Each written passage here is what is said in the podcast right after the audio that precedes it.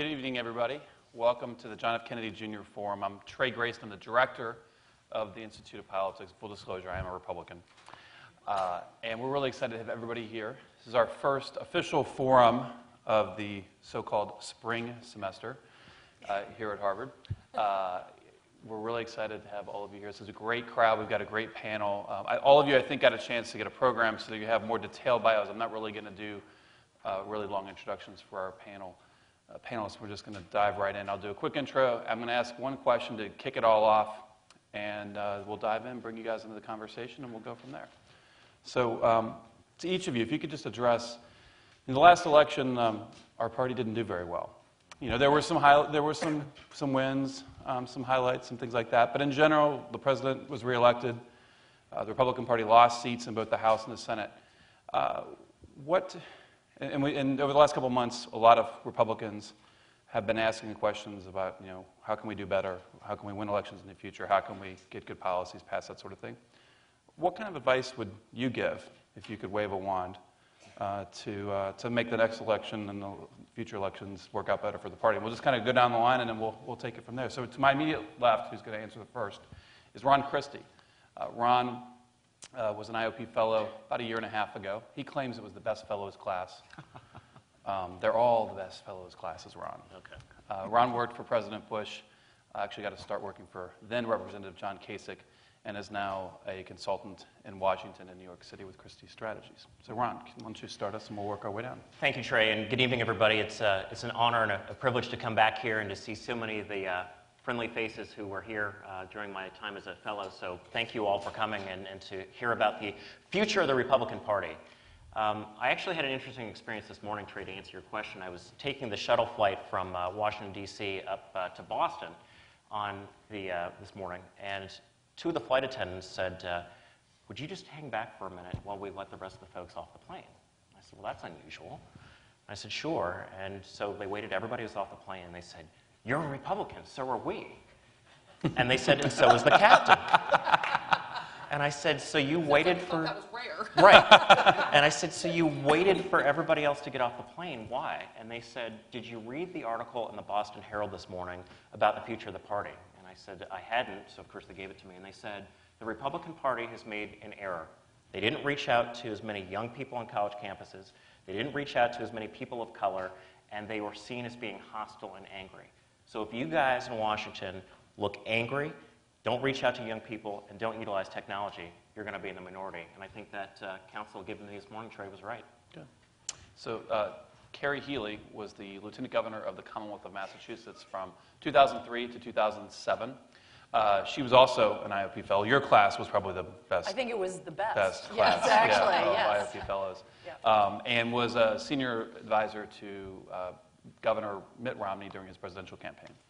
Thank you. Glad very to have much. you back. Yeah, and, and, and by the way, people always whisper about being Republicans in Massachusetts, just so you know. Like, no one will actually, they'll always tell you, like, confidentially, you know, just, just so you know, you know. So um, I, I have recently uh, written an article after going to the RNC meeting. I'm currently the national committee woman uh, from Massachusetts, which means I'm one of three people who get to represent Massachusetts on the uh, RNC.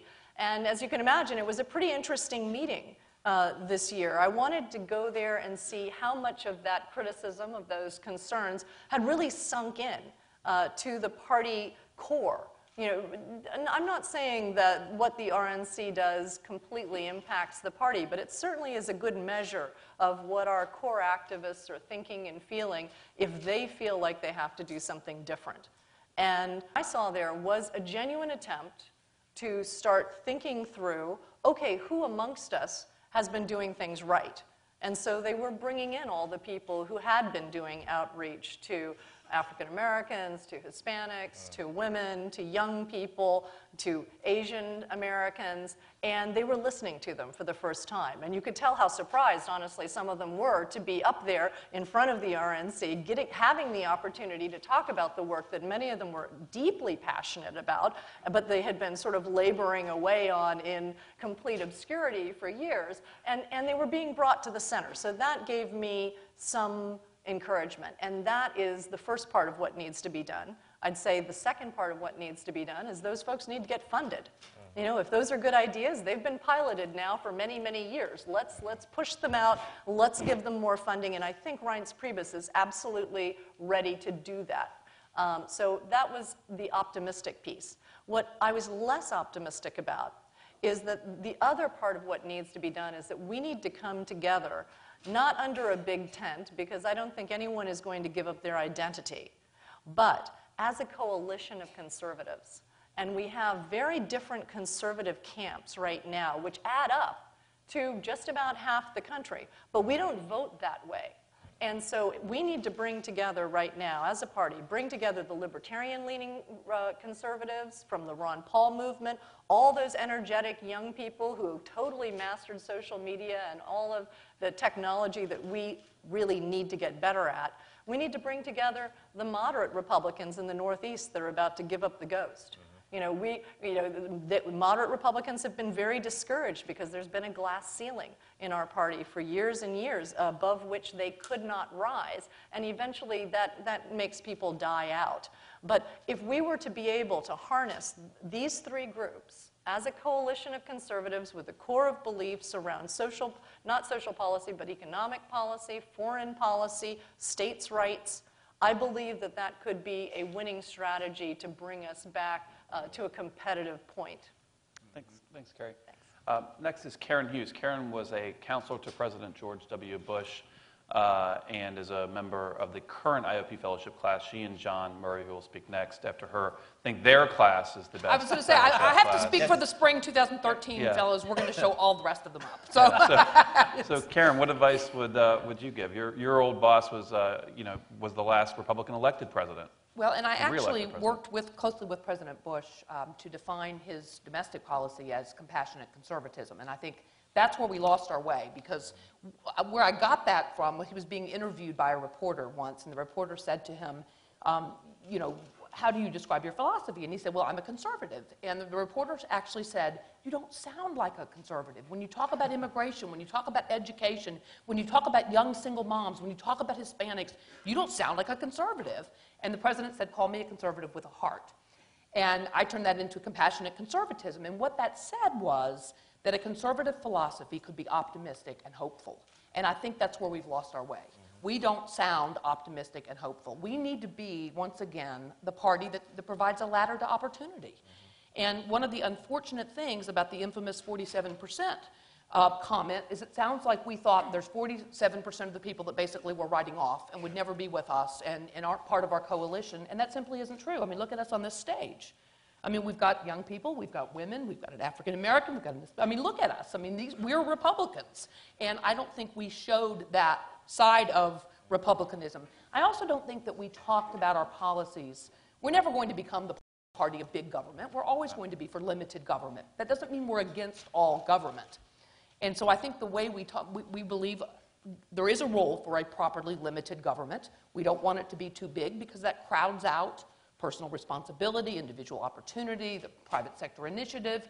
And we don't talk about our policies, I don't think, in ways that have been resonating with people in their daily lives. When I started my career, I was a television reporter, and I had a producer who, every time I was in a story, he'd say, What does this mean for the average you know, teacher? Or what does this mean for the average you know, parent with a child in schools? And we're not talking about our policies with that filter of what does this mean in people's lives. And I, you know, so from my expertise as communications and from a message perspective, I think we were just, our tone was, was wrong um, in, in recent years. I agree on that, we, and we did not do effective outreach, and we need to get a lot better at organizing. I was the executive director of the Republican Party of Texas at a time when we only had two statewide elected Republicans, and, and we managed to take all 17 state offices over a period of years in the 1990s, and we still have them today.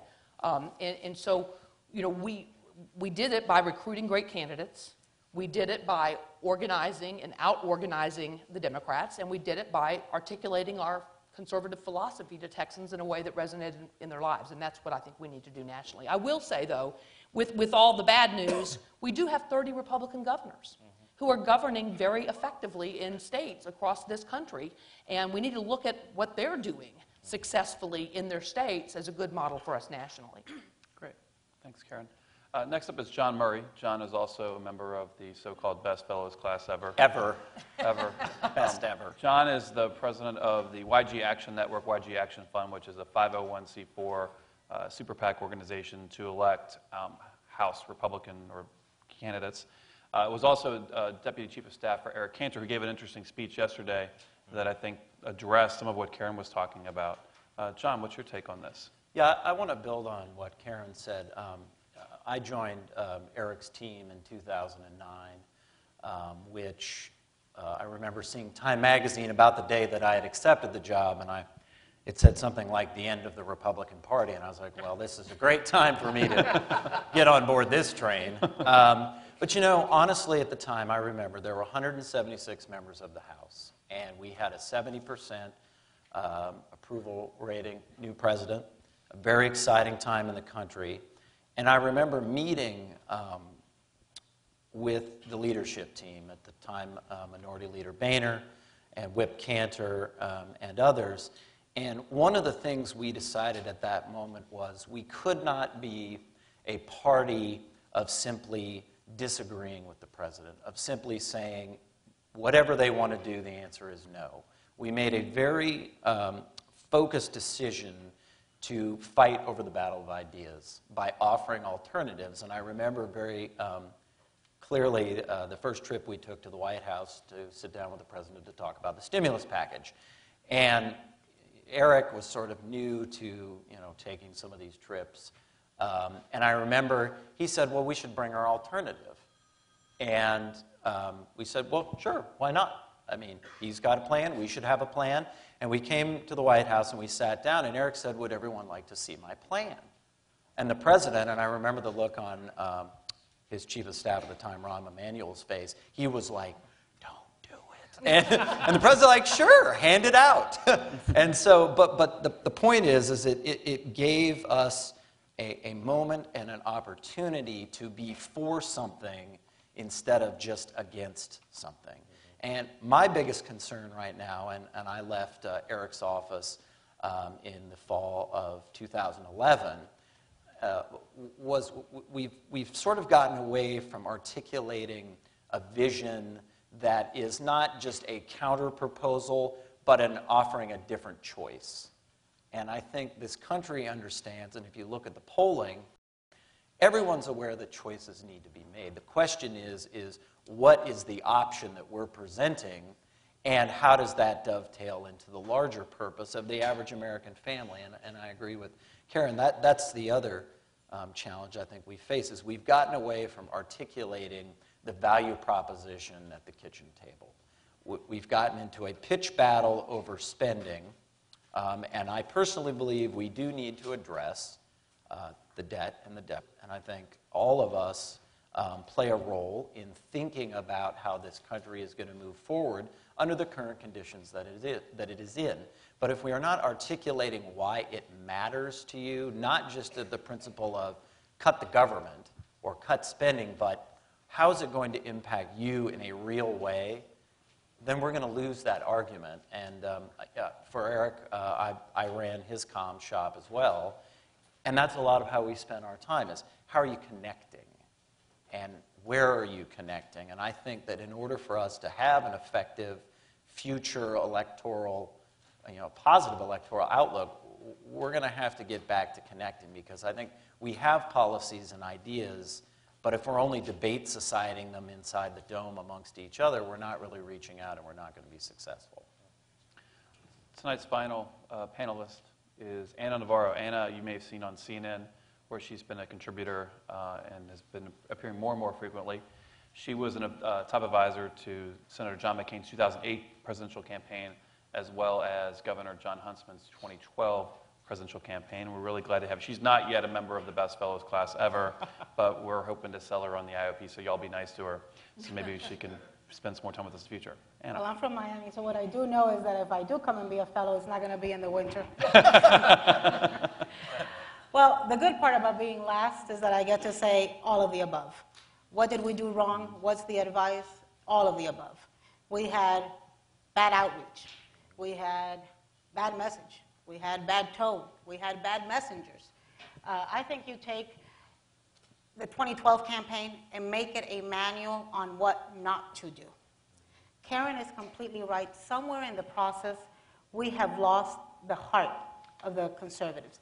Somewhere in the process, conservatives have become and sound to others as righteous, judgmental people. We somehow, you know, made gays believe we wanted to neuter them. We made Hispanics believe we wanted them to deport themselves. We made young girls in college think we were going to make it really hard for them to have sex. Well, guess what? That's not really a very good way to get anybody but old white men to vote for you. So, on the, on, on the Hispanic part, really, we, uh, it, it could not have been worse.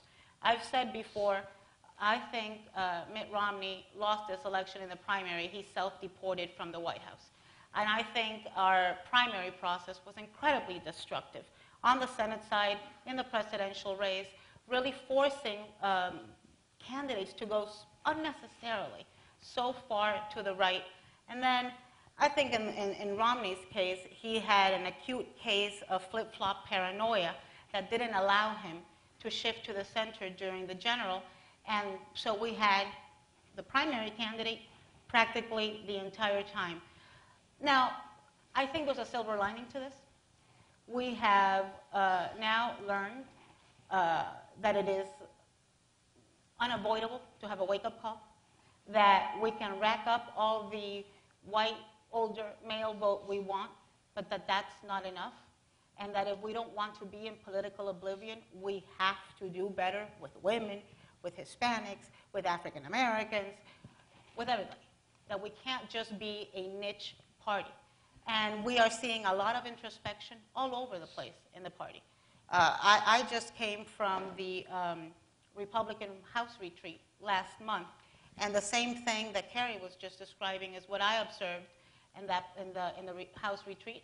And I was impressed by um, how many of them are interested in party building, about how many of them care about doing better. I was expecting to go into a den of uh, crazy fringe uh, people, and to my surprise, there's more rational, uh, really nice Republicans who are decent public servants than meets the eye. It's just that oftentimes the media likes to portray, put the wackos on TV because they make good TV. Um, so I think there is everywhere in the Republican Party, the RNC, the governors, the House Republicans, the Senate, we are seeing that this introspection is leading to things, for example, like John Boehner and Mitch McConnell agreeing to have Senator Marco Rubio give the response to the State of the Union. It's going to be the first time a Hispanic does that, and he's doing it in English and Spanish. That sends a tremendous message, and it's just one of the things that I think is going to come out of this process, which was a terrible process. Thanks to all of you for those opening comments. Just a reminder for those who are um, following or, or following us on Twitter, uh, it's GOP Future hashtag. Hashtag GOP Future is the hashtag we're using for this. Um, we've talked a lot about, and I think you all have done a pretty good job of addressing what I would describe as the marketing challenges of the party. I want to explore maybe another possible way to react uh, to what happened and reposition for the future.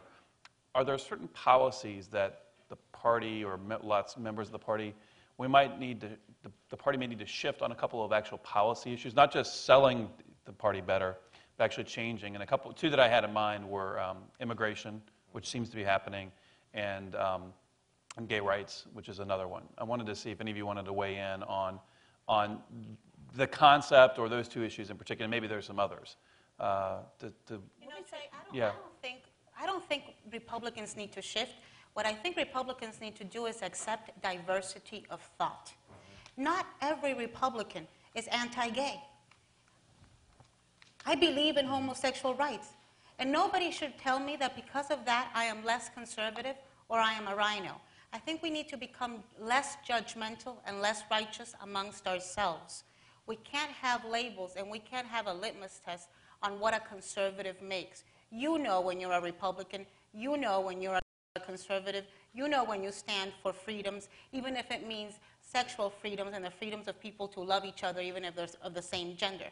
So it's okay. to be a pro choice fiscal conservative.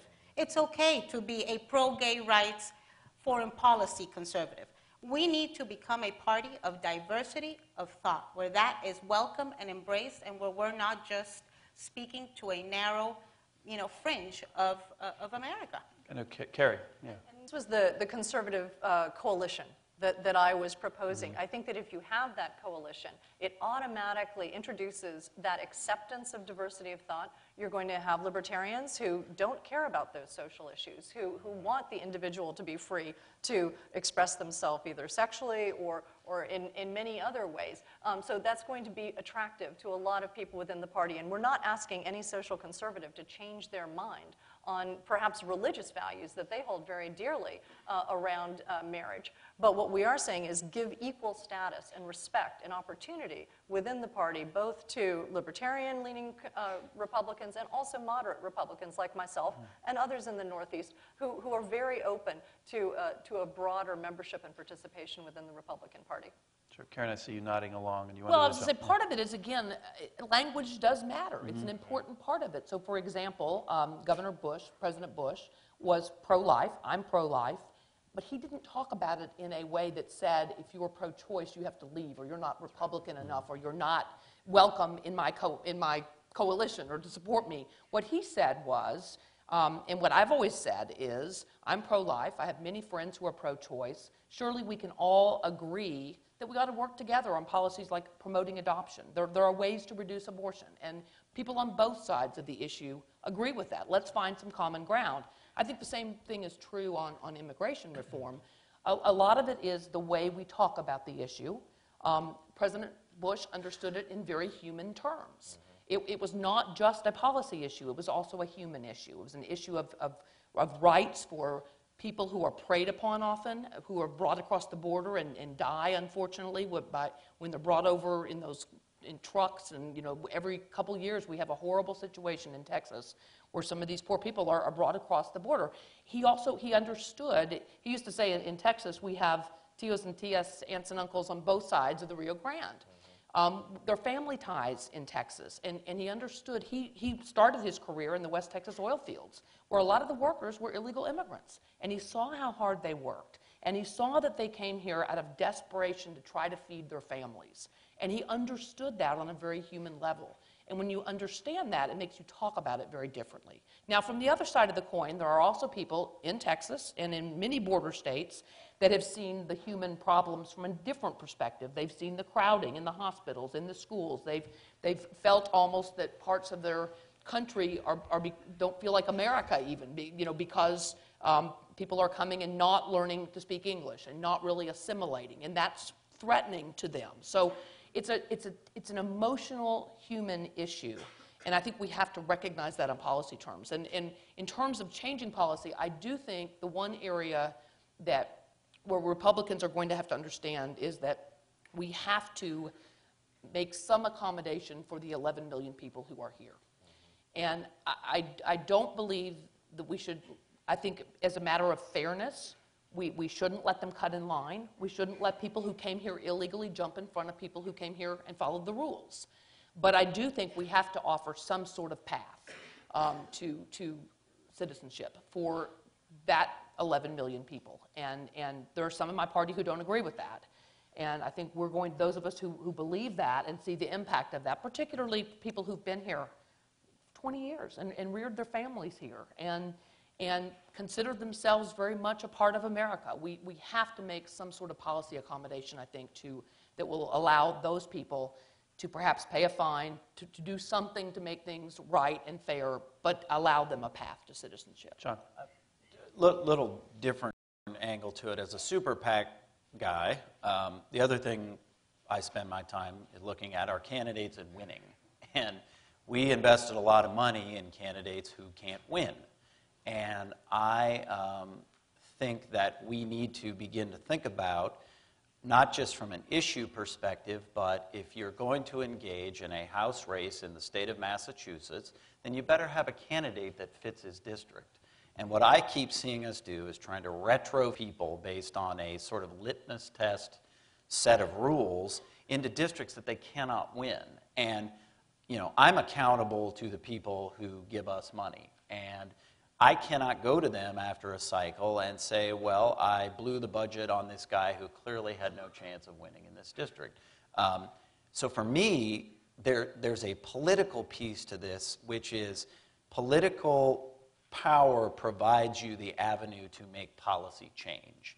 And the part that I don't get about some parts of our party are they would rather be in a position to not impact policy but have a litmus test reason to either run or not run. And, and I, I, I just don't understand that. I mean, we invest in the effort to get people elected who are going to come and be representative of the places that they're coming from. So the person in Massachusetts isn't going to look like the person in uh, North Carolina, but that's how it's supposed to be.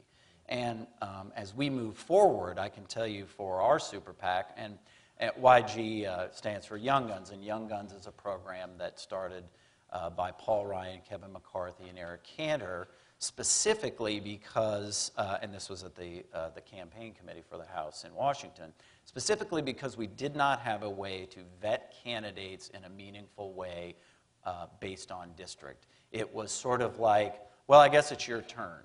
So we'd put that candidate up, maybe they'd win, maybe they wouldn't. The point is, is that we have systematically begun to look at, and this is at the House level, people who are capable of competing in their district and that fit the makeup of the district. And yes, there are some very red districts that are going to have people who are going to think very differently from people in purple districts, and maybe even some little more blue districts that we can compete in. But the point is, if we do not try to compete, if we do not reach out to millennials and Gen Xers, if we do not think about the issues as they resonate in a particular area, we will be a minority regional party that is only in the places where we have gerrymandered red districts.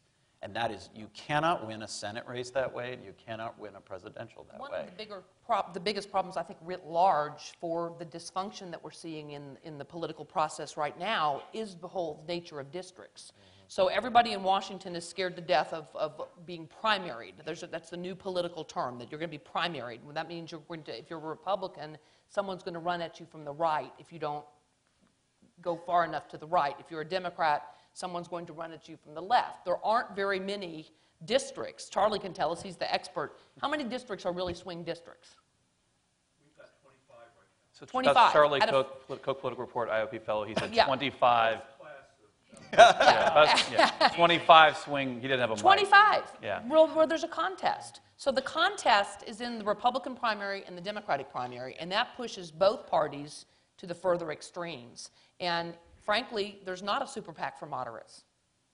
I mean, who's, who's out there saying, mm-hmm. let's have a super PAC for people who, are, who want to compromise in Washington, or people who want to get along in Washington, or people who, are people who, you know, who are willing to work together to find common ground, and that's a problem. Well, let me take a different uh, tack on this, Trey, because I think you know we've talked about the social issues and we talked about immigration. Republicans should have cleaned the clock of the president in this race based on who we are as Republicans. Republicans are for limited government. They are for a pro-tax cut, pro-growth rate, and for a strong defense. And if you look at what's gone on over the last four years of the percentage of spending to GDP, where the post-World War II average is, say, 18 to 19 percent, we're spending about 24%. We're spending far, far too much money. The entitlements are going to bury all of you and all of us if we don't reform entitlements. The president put together a commission specifically to look at entitlement reform. How do we get our hands around Social Security? How do we deal with Medicare and Medicaid? And at the same time, once this report came out, the president ignored it, and the Republicans let him get away with it. You could go on issue after issue where Republicans, I think, are now afraid of this president with facts. And I, I was at a meeting this morning with about 40 members of Congress. It was off the record. And some of the Republican folks said, well, you know, the, the president really cleaned our clock on this. How can we combat him? Can you help us with some good talking points? And I thought, this is not about talking points.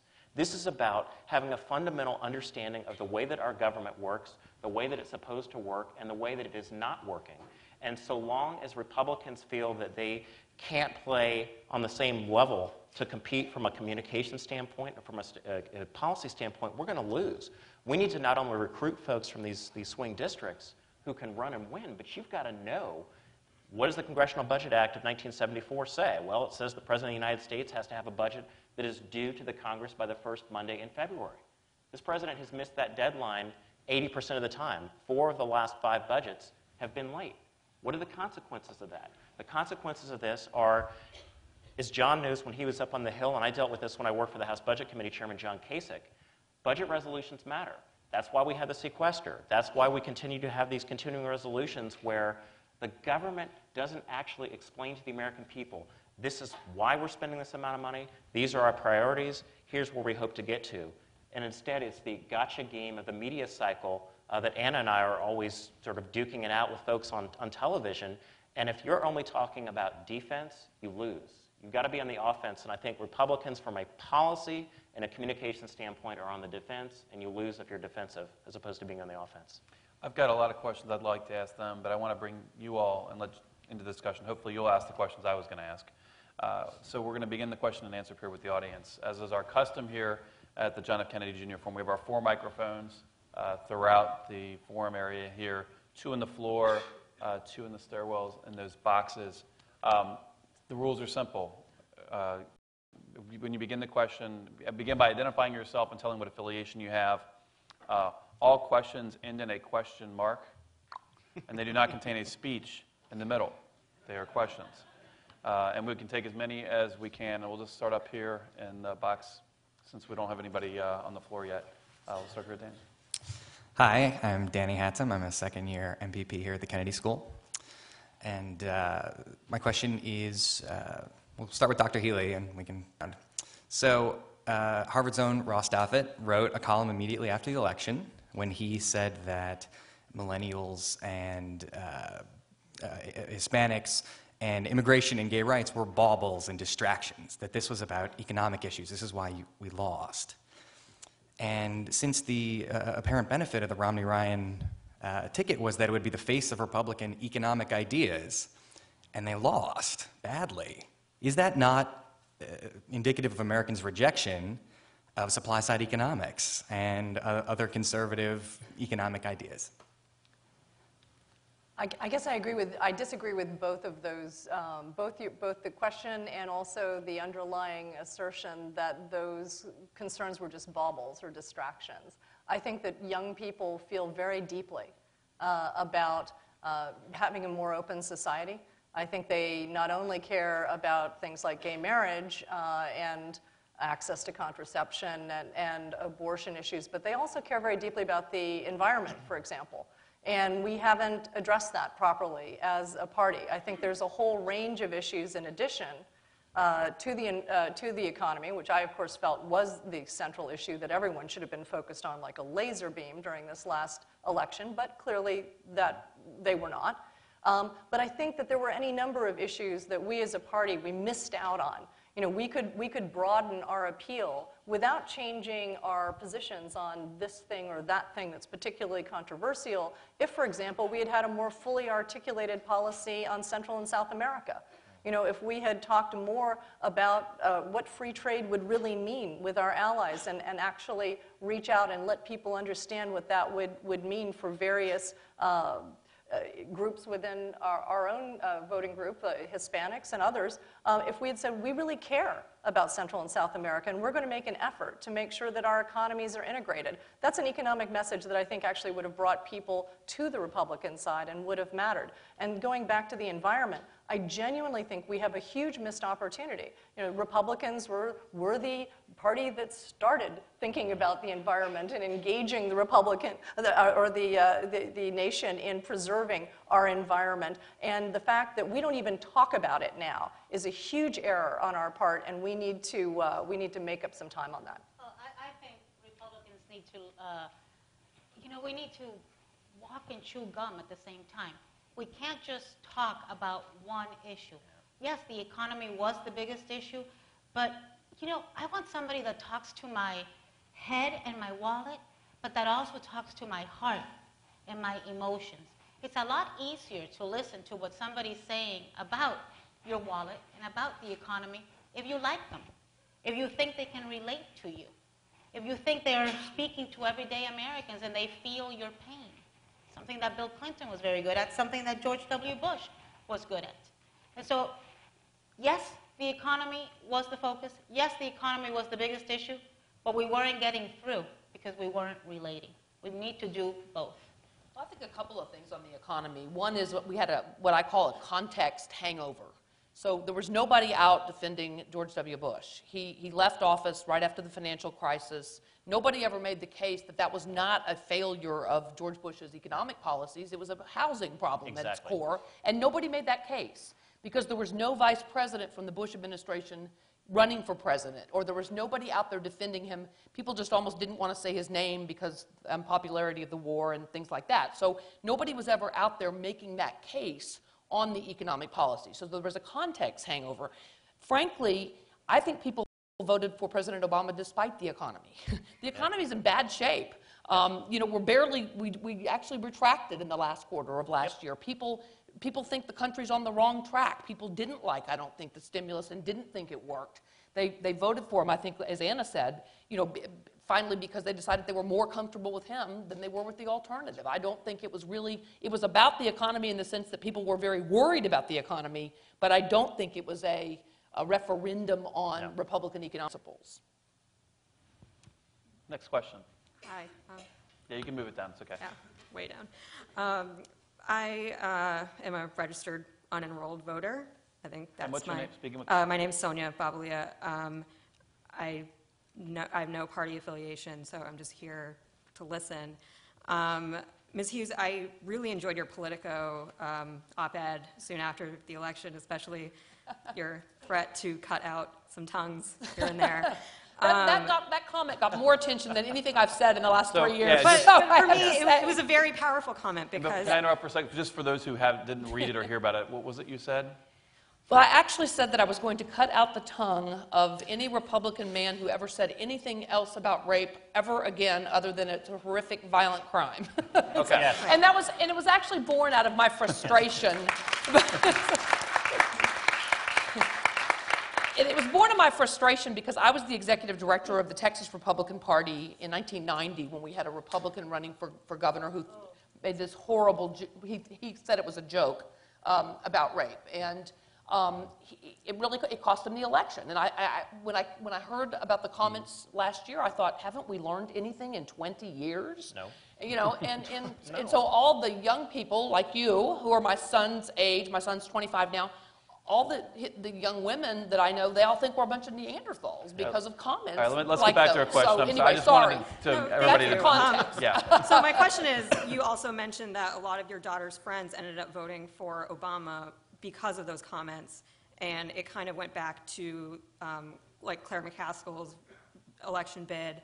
Um, I kind of noticed that there were no Republican women speaking out about it. Um, like people were saying, "Oh, that's like a bizarre comment for him to make. That's a, you know, not so great thing to say in public." But I didn't see many Republican women stand up and say that is absolutely wrong for him to have said that. And I was just wondering if you have any idea why.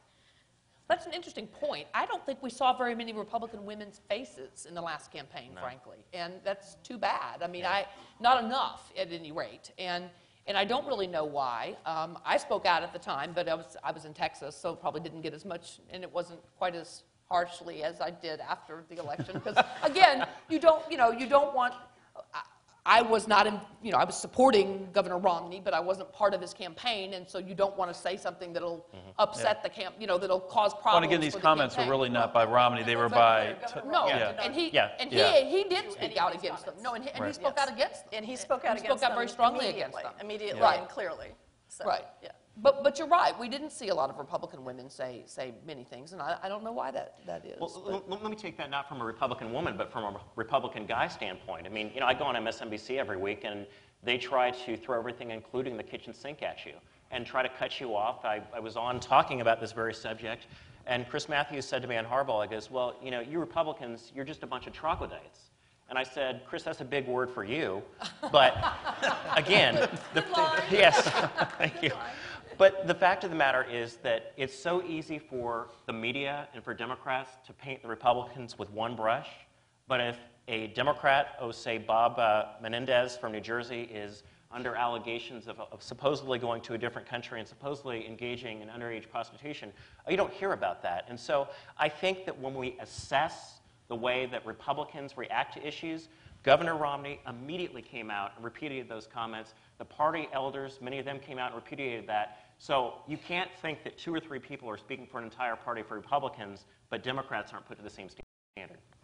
I don't, I don't think we came out hard enough. Uh, And, you know, I remember he was on, uh, Governor Romney was in an ad for one of those candidates. I also remember when Rush Limbaugh made his comments a- about, you know, Sandra Fluke, that, you know, we could have been stronger. We could have left absolutely no doubt that we repudiated, we condemned, we found them disgusting. This is not what we stood for instead of trying to massage the thing, say, you know, it's not the language I would have used, You've got to go further. People, when you hear something that's that offensive, people want a strong defense. And I think it's one of the lessons we learned that we must strongly stand up against crazy comments that are not representative of the party. That when somebody in Sioux City, Iowa, says something that is offensive to Hispanics, my gosh, the rest of us have got to stand up and say, this is not representative. It's wrong. It's crazy. And you know what, Hispanics? This is not what we stand for. And we have to say it loud.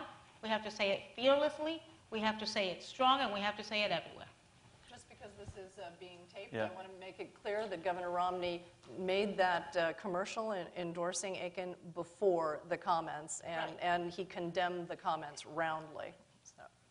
Next Well, we did, we tried to get him out of the race, too. I mean, the, Yeah. the party did ask him to get out of the race And and tried to replace him committee with another yeah. candidate. So, so I think there were some, there were some, you know, there were strong comments made.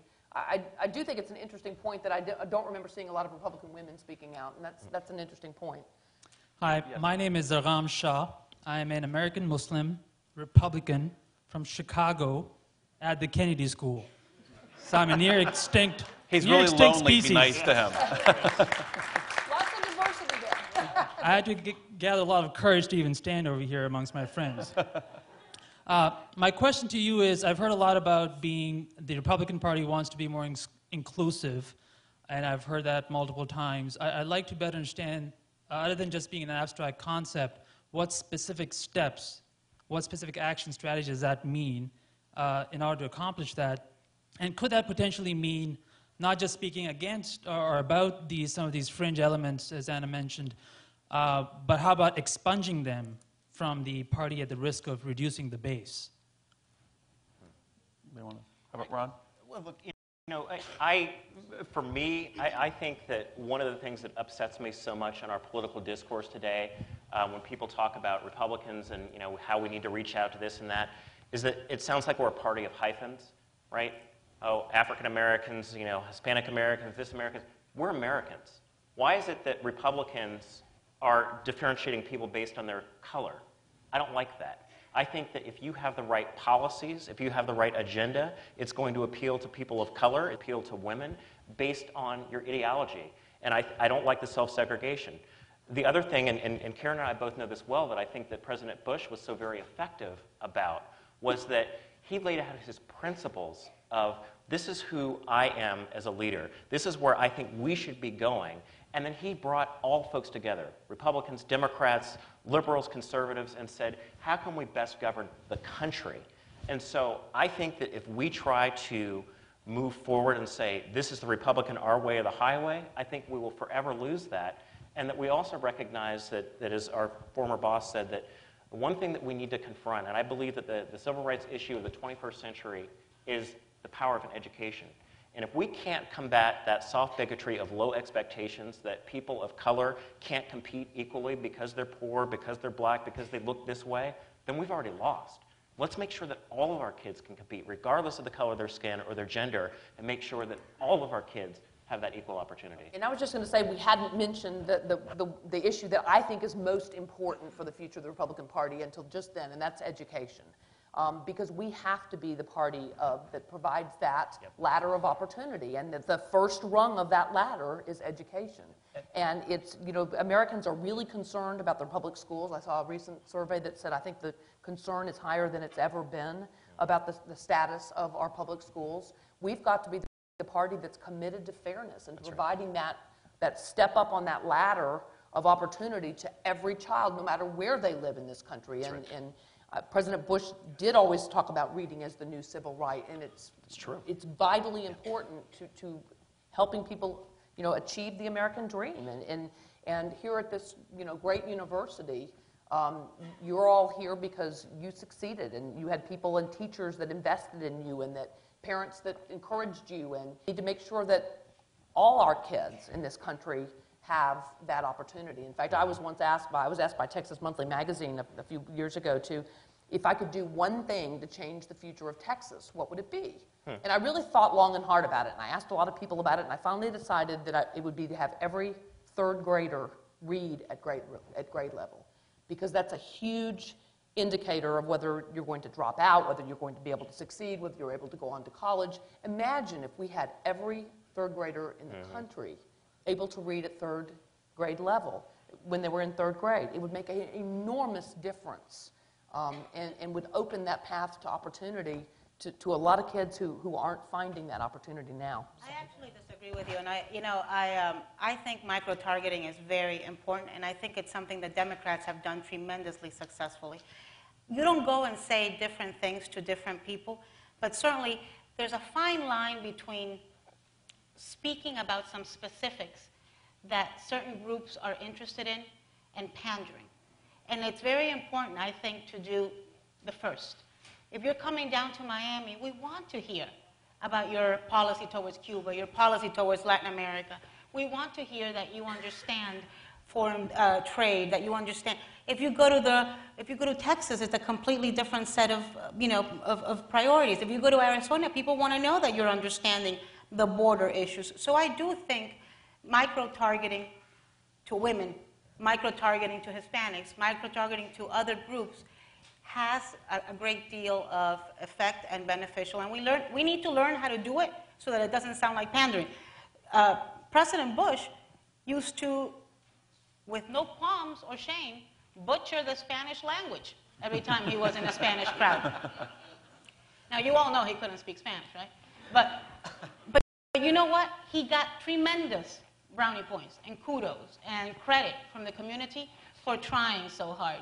We knew he was doing it. Sometimes butchered the English language. Well, he was we an never equal, could get him to say nuclear right. he was an equal opportunity I offender. tried.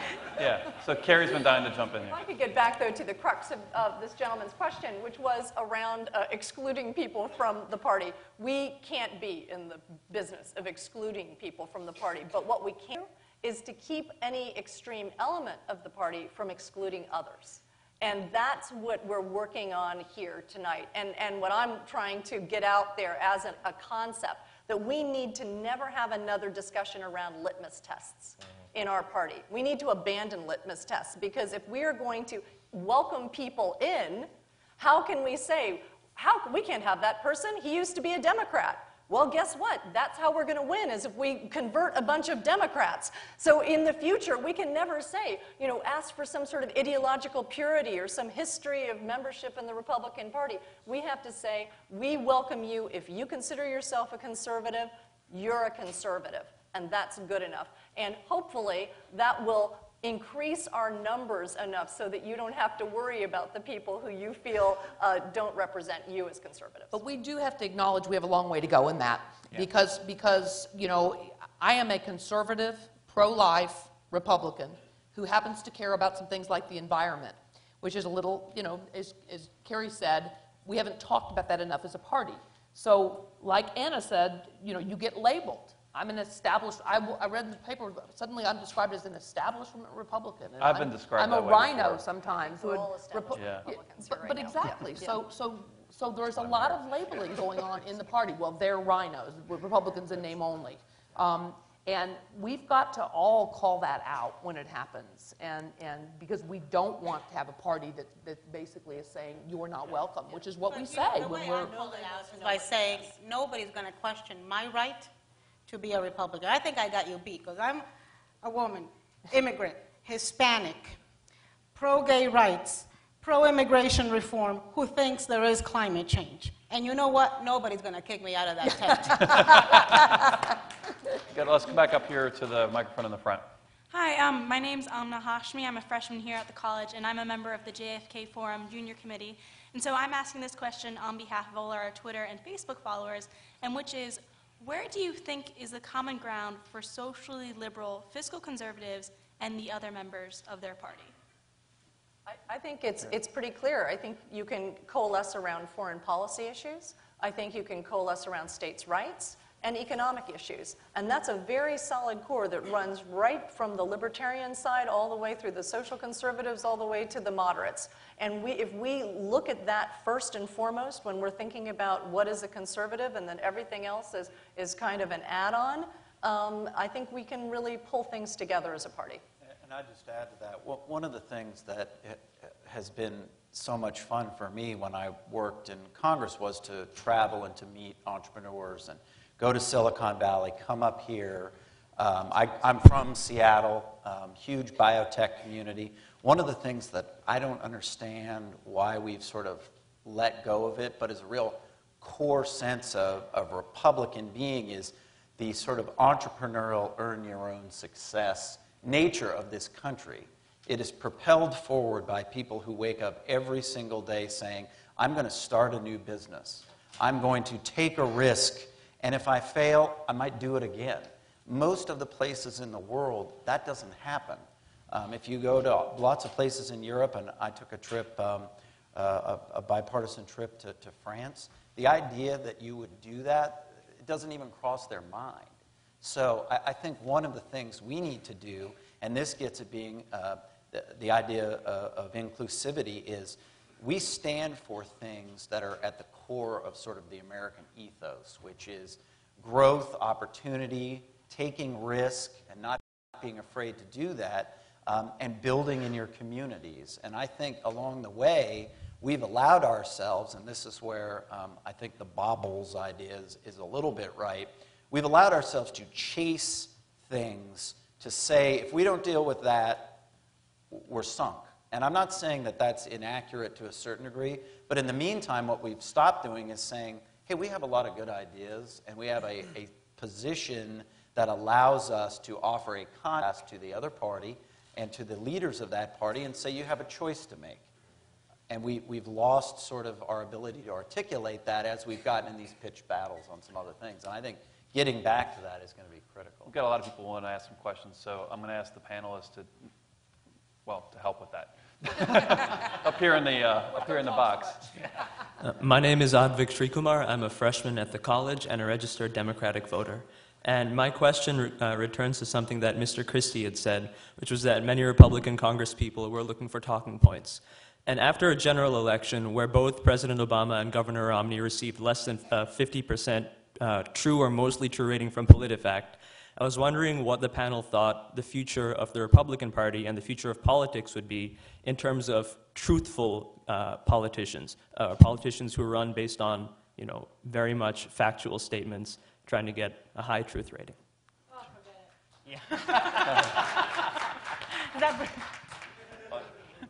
I, I will, I'll start. I, I'll tell you, I, I think one of the reasons why the American people distrust Washington and distrust politicians so much is that they don't believe anything that's coming out of their mouths, right? I mean, they don't. Uh, Congress has somewhere between a 9 and an 11% approval rating. Why? Because Republicans will tell you, oh, you know, we've got everything figured out. If we just cut taxes, you know, the, the economy's going to boom and surge again. Repub- and then Democrats will come back and say, oh, if the Republicans cut taxes, then they're going to take away grandma's Social Security check and they're going to throw Granny also out of her Medicare and Medicaid. And I think that as people who are engaged in the public arena, you need to be very truthful about what our policies mean and what their specific impact would be. And I'll give you just one. I think Republicans are getting their clock cleaned, and one of the things that we should talk about more is energy policy. If you look at energy policy, if you look around this country, where the states that have the lowest unemployment rates, if you look at the Dakotas, if you look at Western Pennsylvania, you look around, why? Because these people are engaged in fracking. They are extracting energy from out of the ground. They're providing thousands of jobs. They're stimulating their local economies. But Republicans refuse, in many ways, to engage on this because they're going to be told that they're the party of big oil. So I think that we need to have the courage of our convictions to talk about why our policies are the right way to move the country, what the alternative is, which is kind of the status quo of where we are, and to be very truthful about it. And it, and it has to start at the local level. Anytime that you try to do it from Washington and push it out, it's the wrong approach, but you have to do it from the grassroots going up and also from our national leaders coming down. Next question up here in the other box. Hi. Oh, and by the way, when I said affiliation, what I really meant is like student, faculty, member of the community. I mean, you can tell us what your party affiliation is, but don't feel obligated to do so. Thanks. Hi, my name is Victor Navarro. I'm a Cambridge Republican. I'm just a resident here. And my family uh, lives in Texas, in Galveston, Texas. My father works for UTMB. And I just wanted to thank Kerry Healey for welcoming the Ron Paul supporters. There's a lot of them. We are now have a name called the Liberty Movement. We're mostly liberty, um, libertarians.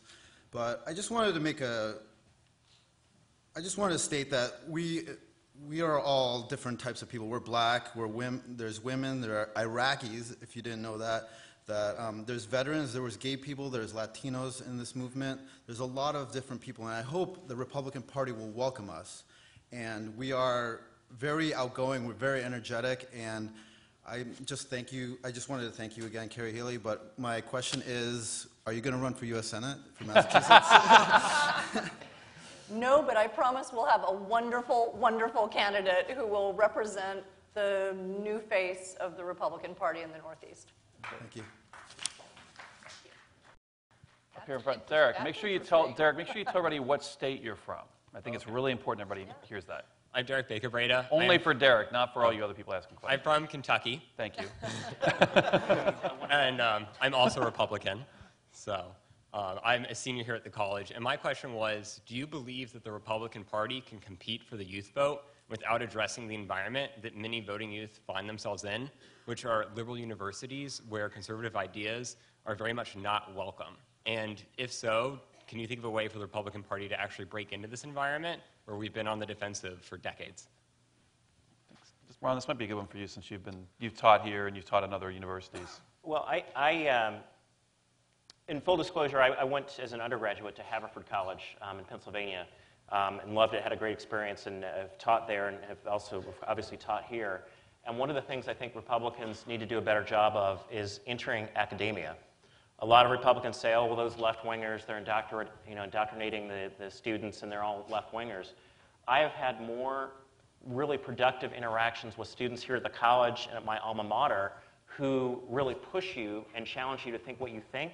And they come away and go, gosh, all you Republicans aren't as crazy as I thought.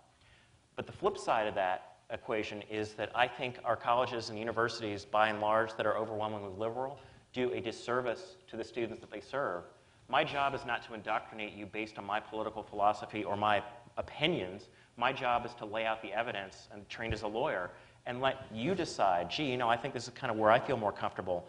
But until Republicans get involved in academia and that they are willing to go through and to deal with some of the hostility that is, that is out there that I've certainly faced, uh, then we're not going to change that perception. And also, our job as Republicans is not to indoctrinate students, it's to educate students and allow them to make the best informed decision. And just building on that a- little bit, I, I think one of the things we do need to do, and, and this is members of Congress, senators, you know, everyone in our party, all of us, we can't be afraid to go to places that everyone is not just agreeing with everything we say and make our case and make a statement. I think you know, we have a whole world that operates in our party that will only watch certain channels and only read certain, certain newspapers, and now will only look at a hyper targeted blog that's only talking about the very thing they like in the language they like. And I think if we don't have the courage of our convictions to go out and convince people that we have ideas and that we're willing to both admit that the other side does have ideas and that we're thinking about them, but then offer counter arguments, then, then you know, shame on us. And, and no wonder no one understands what we stand for or why they should support what we're doing. I I think an aspect that, that we haven't touched on that is very important to reach all voters, but particularly young voters, is the technology aspect. We seem to have a lot of nerds in the Republican Party, but not enough geeks. And I think we learned that in the last election.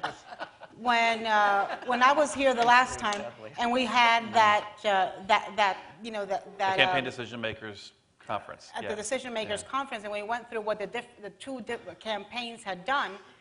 Turns out Republicans are somewhere in the last millennium when it comes to technology outreach. And now, you know, I see the young kids in my family, they don't even have voices anymore. They just talk through, through my- iPads and iPhones and things. So we need to get better at that, at the tech, uh, invest really, do it now as part of our party building in between elections because it is a way where we're going to reach youth voters and every voter. Okay, I have a question for you. Are you a member of the Harvard Republican Club? I was president for the past year. Excellent. Okay, so tell me then, how many members do you have? Um, close to 100. Close to 100. Well, in 1978, when I was membership of the Harvard Republican, uh, membership secretary, because I was a girl, of the, uh, of the Harvard Republican Club, um, they, they had 12 members. So you're doing quite well. And I met with a lot of them last night. They were a great group, so, very impressive group. Thanks, Derek. Next question. Hi, uh, my name is John. I'm a junior at the college from Turkey. Uh, as for party affiliation, I just like getting popcorn and watch the two parties fight because I can't vote. Uh, no. You come to the Um, IOP for the food, is what you're saying, right? No, that's okay. Um, I do too.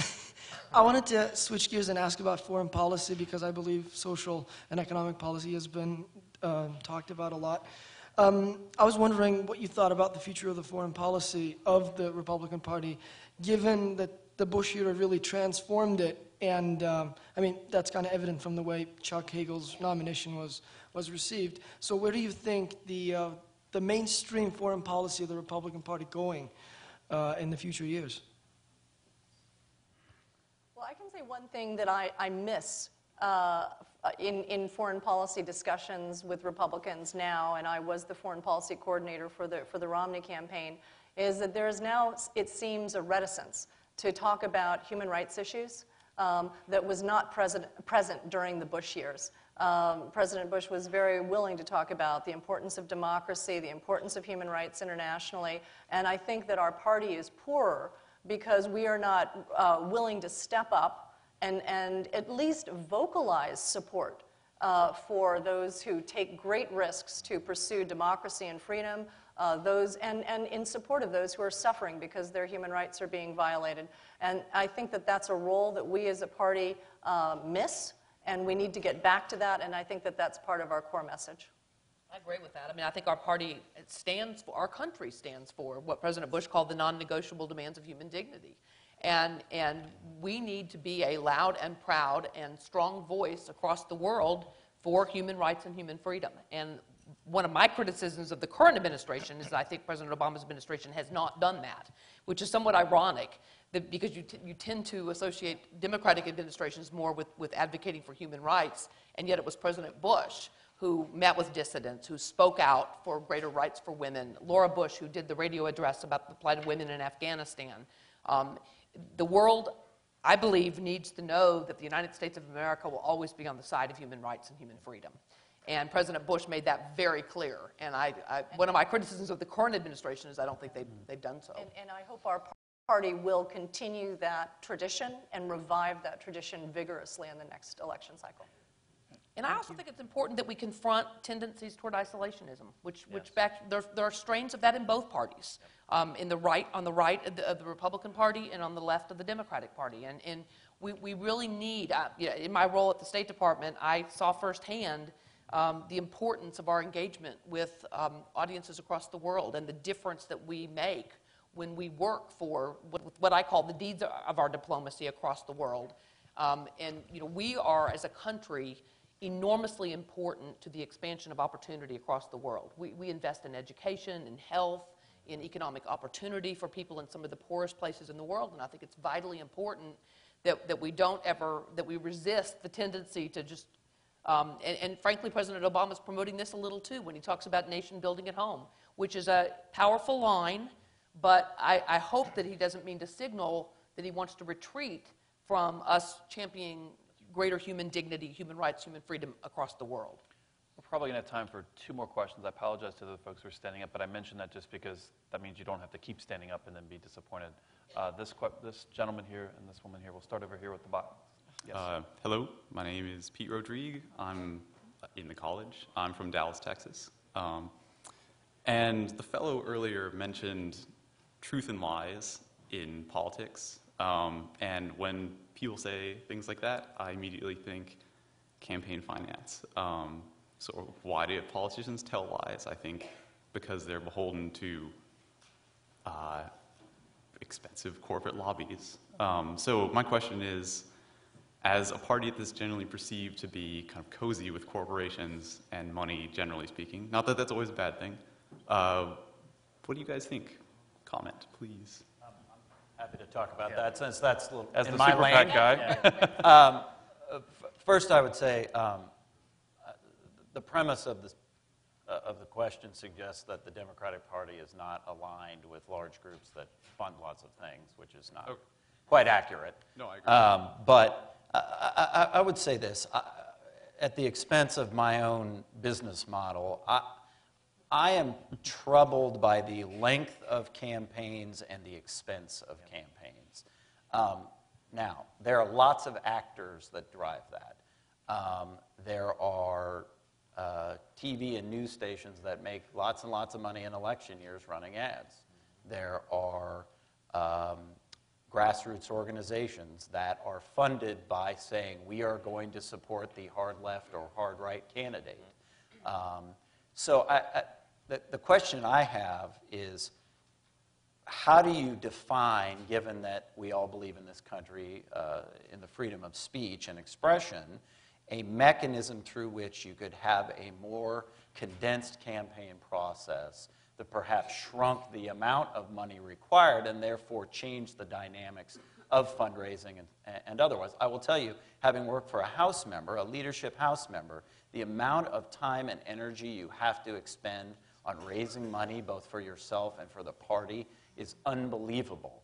And then you, and you go all the way up through the system, whether you're a senator, and then if you're the uh, holding president, I mean, the amount of time you have to spend, and you see the president now um, traveling constantly to raise money for the party. So I, I think it's less of a question of who's cozy with who, and more of a question of how are we looking at our overall political process. And um, my wife is Australian. You know, that's like a two-week campaign and it's very set, and you can't run ads. So I think the question is, is all of the players that are in the pool are going to have to give things up in order to change the need for the economics of campaigning.